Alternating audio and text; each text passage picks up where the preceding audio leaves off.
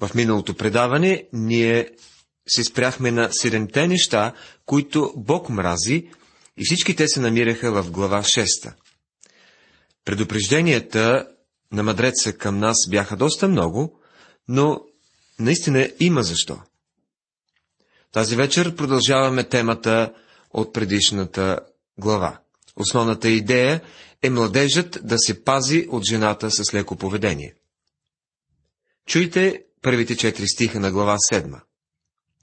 Сине мой, пази думите ми и съхранявай заповедите ми при себе си. Пази заповедите ми и живей, и закона ми, като зеницата на окото си.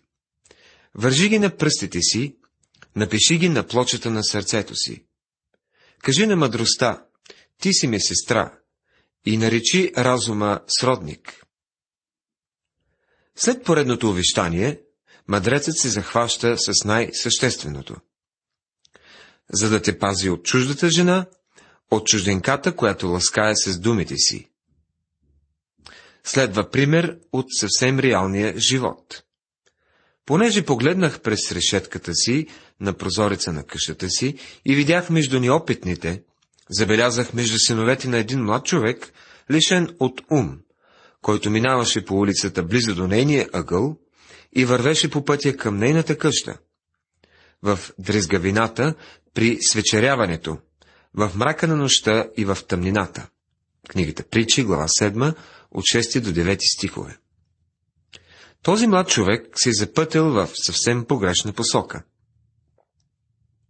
И ето, една жена го посрещна, облечена като блудница и с коварно сърце. Размирна и необоздана. Краката й не се спират в къщи. Кога навън, кога по площадите, причаква на всеки ъгъл. И тя го хвана и го целуна и с безсрамно лице му каза. Длъжна бях да принеса примирителни жертви. Днес изпълних обреците си. Книгата Притчи, глава 7, от 10 до 14 стихове. Забележете колко е религиозна. Тя подвежда младежа да вярва, че е праведна пред Бога. Казва, длъжна бях да принеса примирителни жертви днес и изпълних обреците си. Затова излязах да те посрещна, да потърся лицето ти и те намерих. С други думи, цял живот съм те търсила и най-сетно те открих. И продължава. Послала съм леглото си с покривки, с покривки от пъстра египетска прежда. Покадила съм леглото си с мирна, алоя и канела. Ела, нека се опъваме с любов до зори. Нека се наслаждаваме с милувки, защото мъжът ми не е у дома. Замина на дълъг път. Така тя го успокоява, че трябва да бъде спокоен, мъжът е извън града, няма да го има известно време.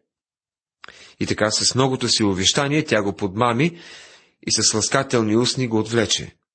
Той веднага тръгна след нея, като, както вол отива на клане, както безумен в окови за наказание. Докато стрела прониже дроба му, както птица бърза към примката, без да знае, че това ще изтрува живота. 21 до 23 стихове.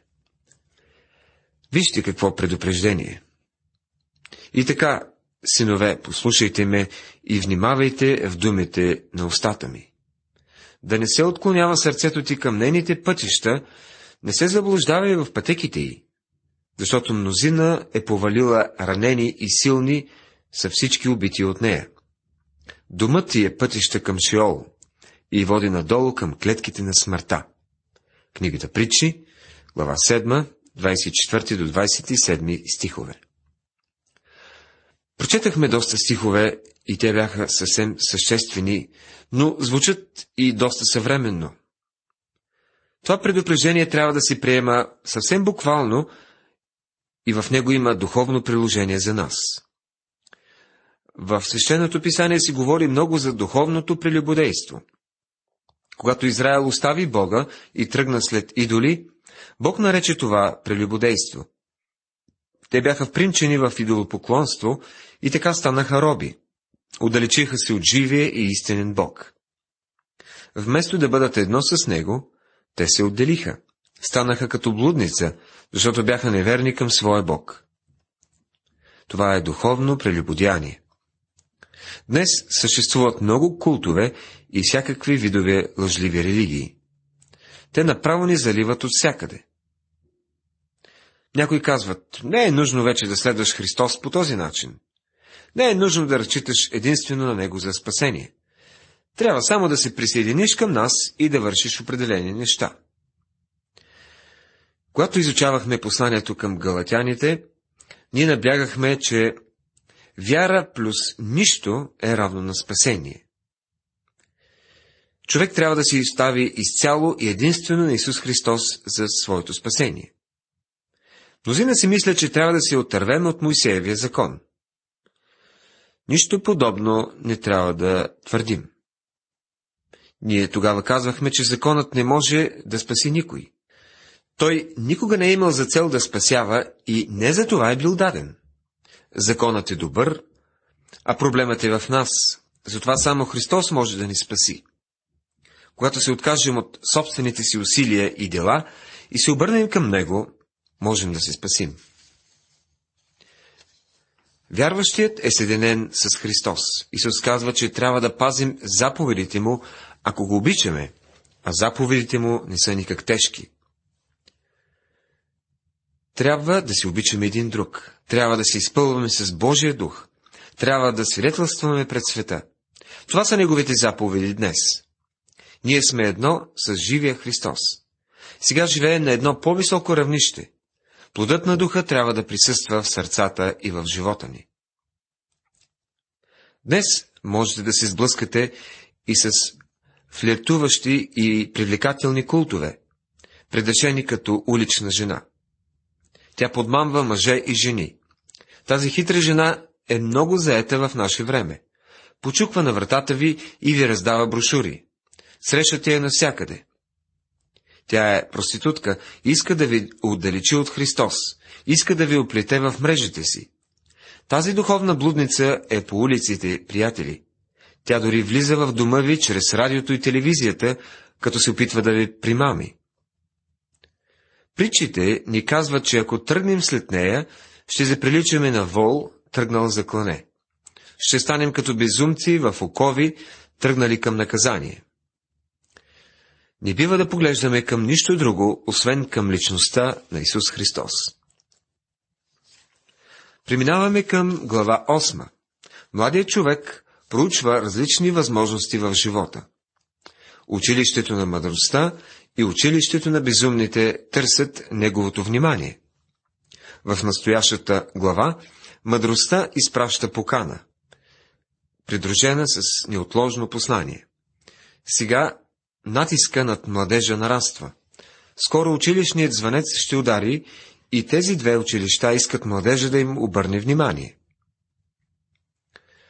В следващият раздел мъдростта призовава младия човек. Мъдростта не вика ли, разумът не издига ли гласа си? Притчи 8 глава 1 стих. Както видяхме, младежът е подмамван и прилъгван да напусне училището на мъдростта. Култовете и лъжливите религии са по улиците и звънят по вратите на всички. А Божиите люди трябва да правят същото. Има много чудесни организации, които работят сред младежите.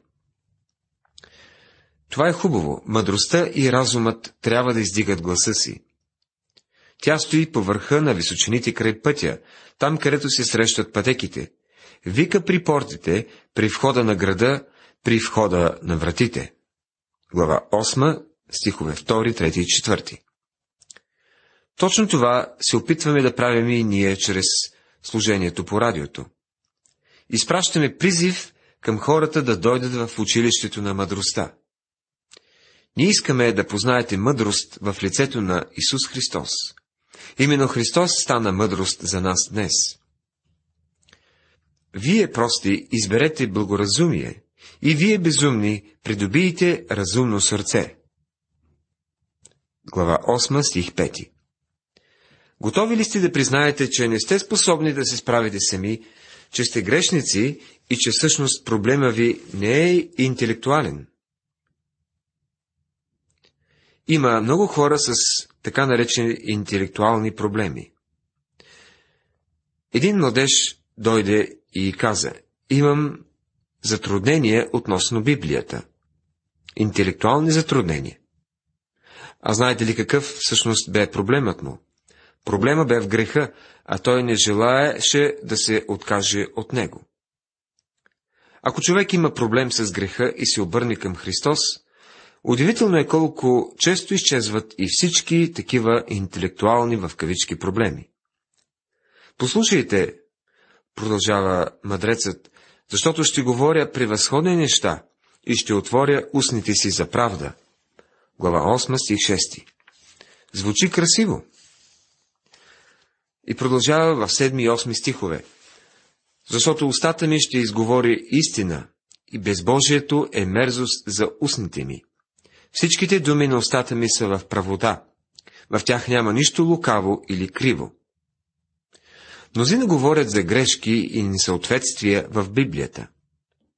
Има някои книги, написани върху проблемни пасажи от писанието. Осъзнавам, че за интелигентния човек съществуват такива проблеми. В началото почти всеки среща проблеми с разбиране на определени текстове от Библията. Само, че причината за това не е в Божието Слово, а в ума и в сърцето на човека.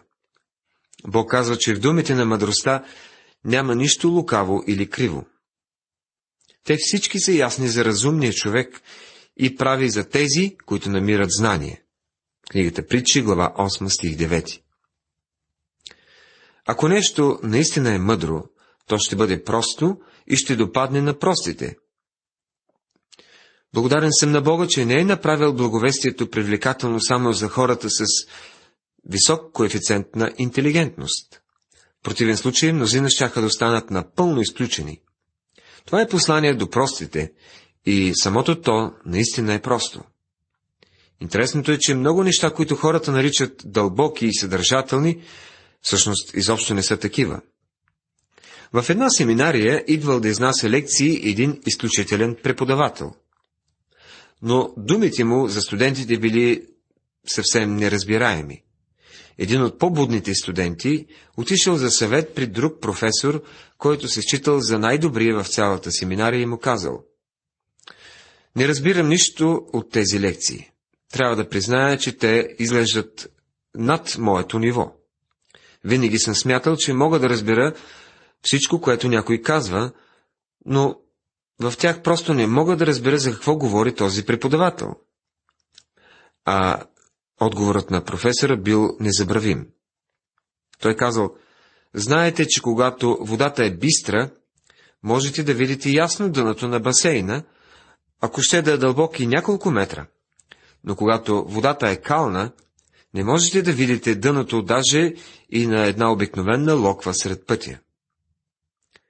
Така някои хора не са дълбоки, а просто кални. Приятели, ако имате интелектуални затруднения с нещо в Библията, проблемът не е в писанието, а във вас. Ще ви цитирам един текст от Новия Завет, който според мен е изключително дълбок по смисъл, макар да звучи съвсем просто.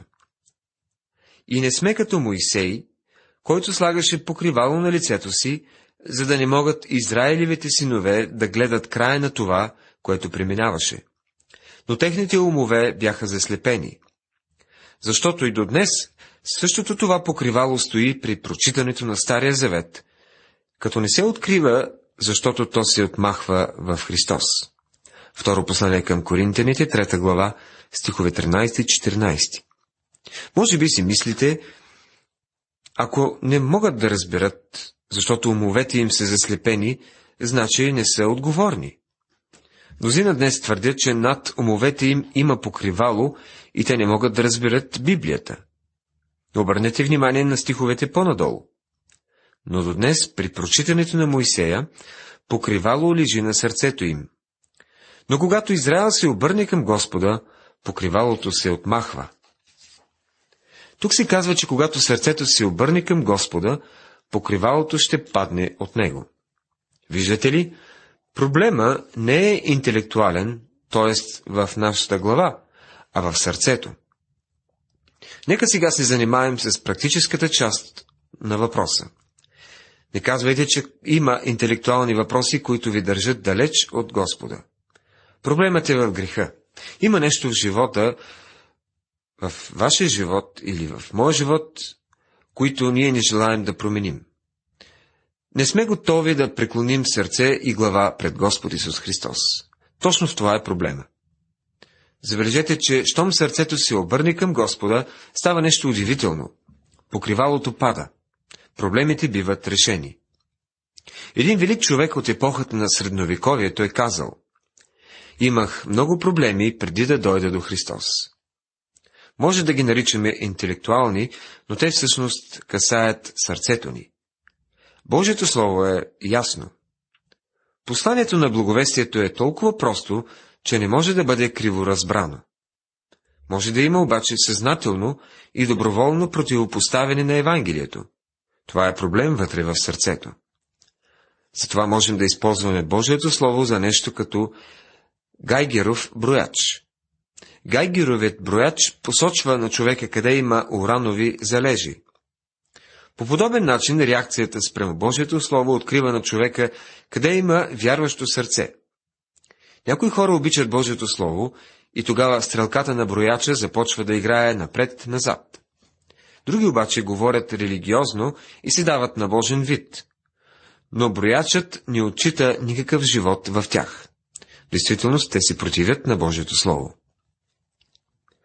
Приемете поучението ми, а не сребро, и по-добре знание, отколкото избрано злато. Защото мъдростта е по-добра от скъпоценни камъни, и всичко, което човек би пожелал, не се сравнява с нея. Книгата Притче, глава 8, стихове 10 и 11. Когато ние с вас израснем до това състояние, подобно на Йов, когато можем да подредим правилно приоритетите си, когато започнем правилно да оценяваме нещата от този свят и осъзнаем, че мъдростта е по-добра от скъпоценни камъни, тогава ще поставим Бога на първо място в живота си. Както и сам Господ казва, но първо търсете Божието царство и Неговата правда, и всичко това ще ви се прибави. Матея, глава 6, стих 33 В края ще видим отличителните белези на мъдростта. Аз, мъдростта, обитавам с благоразумието и издирвам разсъдливо знание. Книгата Притчи, глава 8, стих 12. Божието Слово ясно ни посочва, че мъдростта е личност. И тази личност е Господ Исус Христос. Страхът от Господа е да се мрази злото. Аз мразя гордост и високоумерие, и зъл път и уста лъжлива. При книгата Притчи, глава 8, стих 13. Това е нещо реално и, и възможно днес. Мъдростта е очевидна. Тя е в характера на Бога. А Божият характер се открива в лицето на Христос. Зло, гордост, високомерие и зъл път са неща омразни на Господа. Ако ние му принадлежим, ще ги мразим. Мой се съветът и истинската мъдрост. Аз съм разум. Моя е силата. Чрез мен царуват царете и управниците постановяват правда. Чрез мен владеят князете и благородните, и всички земни съдии. Глава 8, 14, 15 и 16 стихове. В книгата Псалми и в пророчеството на Данил си повтарят, че Всевишният владее на царството на хората и го дава на когото иска. Колко великолепно е да знам, че Бог владее над всичко в този свят. Независимо колко безбожен е един народ, Бог владее над него и неговата воля се изпълнява. Бог владее над царството на хората. Аз обичам тези, които ме обичат и които ме търсят, ще ме намерят. Казва мъдрецът в глава 8, стих 17. Соломон научава тази истина още в началото на своя живот. Той разбира, че когато търси Бога, той му дава мъдрост. Още от самото начало той започва да търси Господа. Веднага, щом става цар. Соломон знае, че именно Бог му е дал неповторима мъдрост. Господ е готов да даде мъдрост и на нас, ако сме готови да изпълним условието. А то е прилежно да изучаваме Божието Слово и да имаме любов към Него, още от ранния си християнски живот. При мен са богатствата и честа, трайните богатства и правдата. Плодът ми е по-добър от злато и от чисто злато, и доходът ми от отбрано сребро. Книгата Притчи, глава 8, стихове 18 и 19. Не става дума за облигации и ценни книжа, нито за недвижимо имущество, а за неописуеми духовни дарове, които Бог дава. Аз ходя по пътеката на правдата, сред пътеките на правосъдието, за да направя да наследят имот тези, които ме обичат, и да напълня съкровищниците им. Заключава мъдрецът в глава 8, стихове 20 и 21. Уважаеми приятели, в нашето предаване разгледахме цялата седма глава и част от глава 8. Мъдростта призовава младия човек и ние обсъдихме отличителните белези на мъдростта. Ще продължим нататък следващият път, когато ще бъдем отново заедно. Бог да ви благослови!